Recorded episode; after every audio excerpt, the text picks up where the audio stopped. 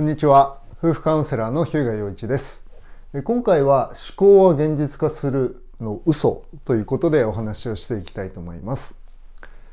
この番組では、えー、奥さん旦那さんから離婚したいと言われてしまったあなたのために、えー、離婚回避夫婦関係修復の知恵を聖書からお話ししています。この番組の概要欄に私がご提供している離婚回避のための無料の動画講座のご案内が載せてあります。またお試しカウンセリングなど私のカウンセリングの情報が載っているウェブサイトのリンクも載せていますので興味のある方はご覧ください。はい、それでは今回は思考は現実化するの嘘ということであるあの女性クライアントさんのあの質問に答える形でお話をしていきたいと思います。でいつものように3つの点でお話をしていきます。1点目は引き寄せ引き寄せの嘘引き寄せの法則の嘘ですね。で2点目が偽教師の手口で3点目が聖書の読み方ということで、えー、とこのクライアントさんですね、えー、まあスピリチュアル系とか、えー、と占いとかニューエイジとかそういうことに、まあ、どっぷりハマっていた。で、え、そのような、え、中でこういうふうに書いてくださってますね。でも私は最終的にやり尽くして、まあ、やり尽くしてっていうのはそのスピリチュアルとかですね。引き寄せとか。やり尽くして聖書が正しいと思ったのでその再現性の不思議を謎解きがしたくなって、思考が現実化する仕組みを聖書の観点から見てみよう。と思い、えクリスチャンであり、え脳科学者の、え A さんという方が言っていた、えまあ、想像力の、え力というものを読みましたというふうに書いてくださってますね。で、えー、まあこのあの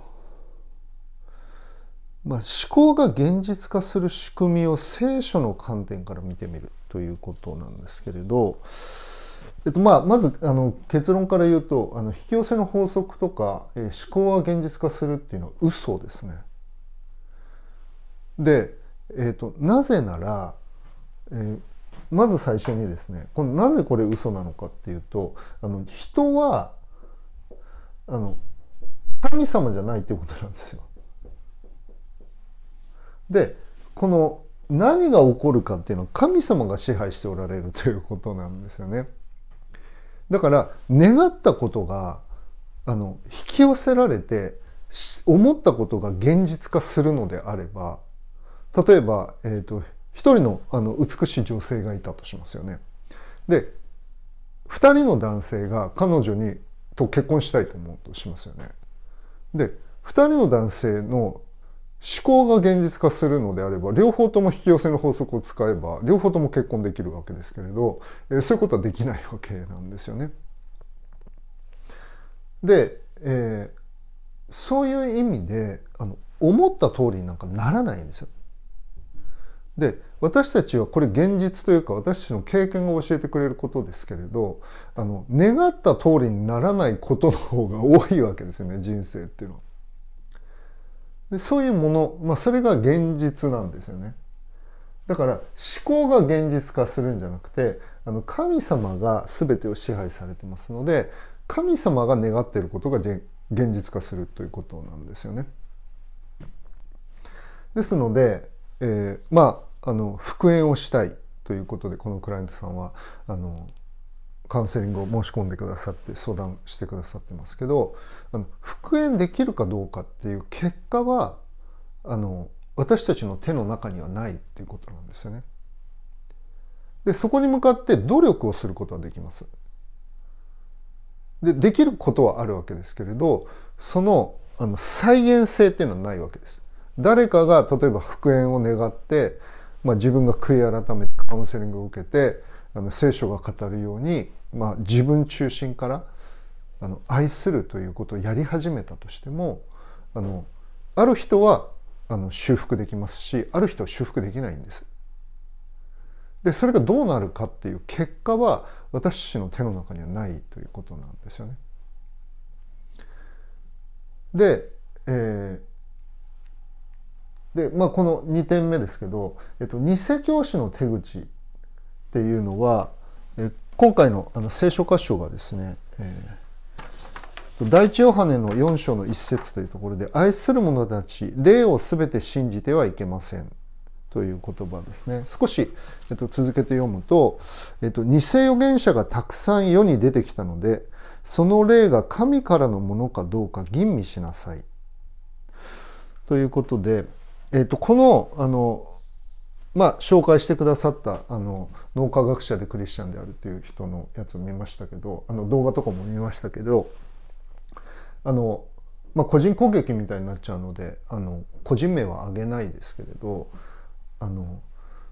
こういうこの人は、まあ、偽教師ですね。で、えっと、偽教師の手口っていうのはあの本当のこととあの嘘をあの混ぜるんですよね。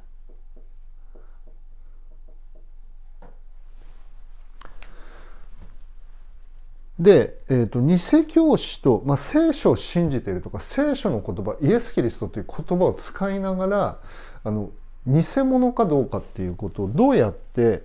えーとですね、あの見分けるかっていうと,、えーと、と4章の5節第一ヨハネの手紙の4章の5節にこういうふうに書いてあるんですね。彼らはこの世のものです。ですから世のことを話し彼ら世も彼らの言うことを聞きますって書いてあるんですね。だから彼らはこの世的な成功のことを話すんですね。でこの世のことを話すってどういうことかっていうとあの自分の欲望を満たすことを話すということですね。でだからあのこの世の人たちっていうのは欲望を満たすことをあの求めてますのであのこの世の人たちはそれを喜んで聞くわけですよね。で一つの例としてあのあのこういう聖書の言葉があるんです。私は私を強めてくださる方私を強くしてくださる方によってどんなことでもできるのですって書いてあるんですよ。でだからあの信仰を持てば何でも思い通りになるんだっ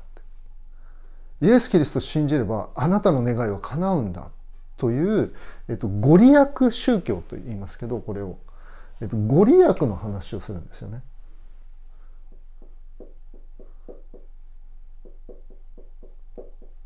ご利益があるよって利得があるよって得するよって言うんですよねイエス・キリストを信じると。でそれってあのすごいスイートっていうかあのものすごくあの魅力的なわけですよね。だってあの努力しないでただ信じるだけであの自分の思い通りになるんだよ。でこの思考が現実化するとか引き寄せの法則っていうのがなんでこんなに魅力的かっていうとあの楽だからなんですよね。で彼らが絶対に言わない言葉があります。罪という言葉を言わないんです。罪とか、えーと、悔い改めとかこれあの辛いことなので自分の罪を見るとか自分の罪を認めるとか自分の罪を悔い改めて心を方向を変えるとかっていうことをあの絶対に言わないです。で、えー、もしくは、えーと、悔い改めることによって成功するみたいなことを言うわけですけれどで、えー、ここであの確認したいことはあの聖書は必ずあのあここで偽教師の手口ですね、えーと、本物とそっくりなあの偽物を見せるということですね。で耳耳障りがいい聞き心地がいいことを話すということなんですけど。で3番目で聖書の読み方なんですけどこの、えーと、クライアントさんが書いてくださったようにあの聖書の観点から思考が現実化する仕組みを見るっていうこと自体がもう無理なんですよね。あのなぜなら聖書はどういうふうに読まなきゃいけないかっていうとさっき言ったようにあの一箇所だけを抜き取って自分の言いたいこと自分が信じたいことをその聖書に語らせるっていうことはできないんですね。で、えー、聖書の読み方っていうのは文脈から読まないといけないです。文脈ってちょっとあの聞き慣れない言葉かもしれないですけど全体の流れをしっかりと捉えないといけないということですね。で、えー、そういう意味ではあの例えばさっきのあの私を強くしてくださる方によって私にはどんなことでもできるのです。これフィリピの4章の、フィリピの4章の12節っていうところですけれど、そこは何のこと言ってんのかっていうのを見ないといけないわけなんですよね。例えば、えっ、ー、と、それをちょっと今から説明しますけど、こういうふうに書いてあるんですね。えー、11節から読みますね。乏しいからこういうのではありません。私はどんな境遇にあっても満足することを学びました。私は貧しくあることも知っており、富むことも知っています。満ち足りることにも、飢えることにも、富むことにも、乏しいことにも、ありとあらゆる境遇に対処する秘訣を心得ています。私を強くしてくださる方によって、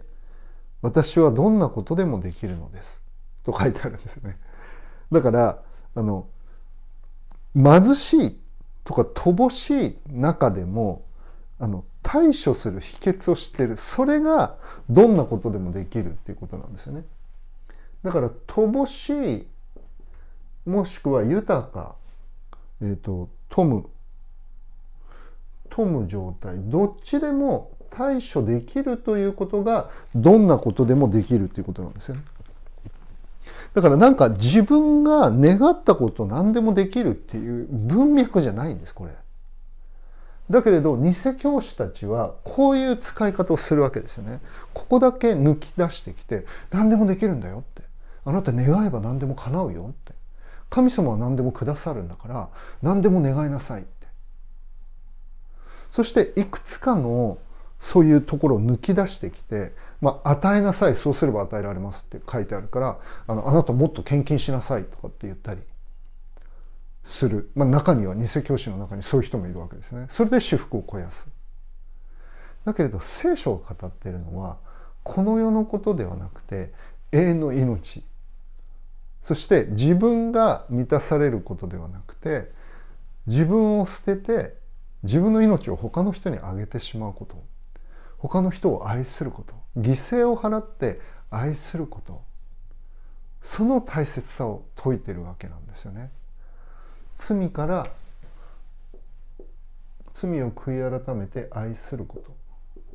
そしてこの愛を知るためには愛する者に変わるためにはイエス・キリストの十字架を信じその十字架の愛によって私が変えられる必要があるんだということを語っているわけですね。だから方便じゃないんですよね。聖書は私たちを全人的に作り変える。そのために書かれてますので私たちが何か願い事を叶えるために書かれている本ではないということなんですよね。私たちの魂を救うために私たちを罪のこの奴隷の状態から自由にするために聖書は書かれています。そして自分が愛したいけど愛せないというその苦しい罪の状態罪の奴隷の状態からイエス・キリストを信じて自由になってそしてその愛を持って自分の中から出てくる愛ではなくて神様が私たちを愛してくださるのでその愛を持って互いに愛し合うそのことを聖書は語っているわけですね。ですのでこの聖書の読み方は全体から部分へというのが常にあの必要なことなんですね。ですから前後関係っていうのももちろん大事だしあの例えば、まあ、さっきのピリピ書であればピリピ書のあの4章の13節の前後関係。今少し読みましたね。11節から読みましたけど前前の部分は何を言ってるのかっていうとその部分が何を言ってるか分かる。そして4章だけではなくてあの、ね、あの1章2章3章ピリピ書全体が何を言ってるのか。そしてパウロ書簡全体が何を言ってるのか。新約聖書全体が何を言ってるのか。そして新約聖書旧約聖書全体が何を言ってるのかというふうに全体の調和の中でそれが何を言ってるかっていうふうに捉える必要があるわけですね。だから偽教師とか異端とかいうものは全部そういう一部だけを強調したり一部だけを取り出して自分たちのその教理を作り上げていく自分たちのあの教えの中心部分を構成していくっていうことがあるわけですね。だけれど聖書の一点一角もその滅びることはないってイエス様言われましたけれど全体が神様の言葉であり全体が私たちをまあ救ってくれるということを、え、覚えていただきたいと思うんですね。ですから復縁、まあ、夫婦関係の修復を願う中でも何かその自分の願い通りにするために聖書を利用するとかそれはあの間違った考え方なんです。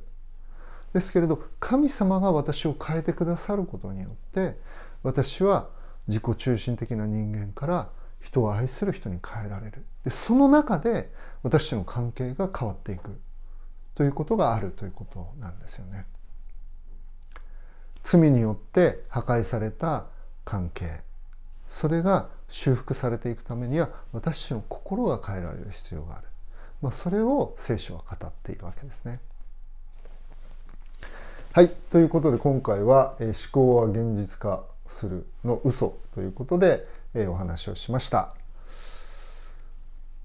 冒頭に申し上げた通り、えこの番組の概要欄に私がご提供している離婚回避の無料の動画講座のご案内が載せてあります。またカウンセリングなど私のご提供しているサポートの詳しい内容が載っているウェブサイトのリンクも載せてありますので興味のある方はご覧ください。それでは今日はここまでにしたいと思います。ありがとうございました。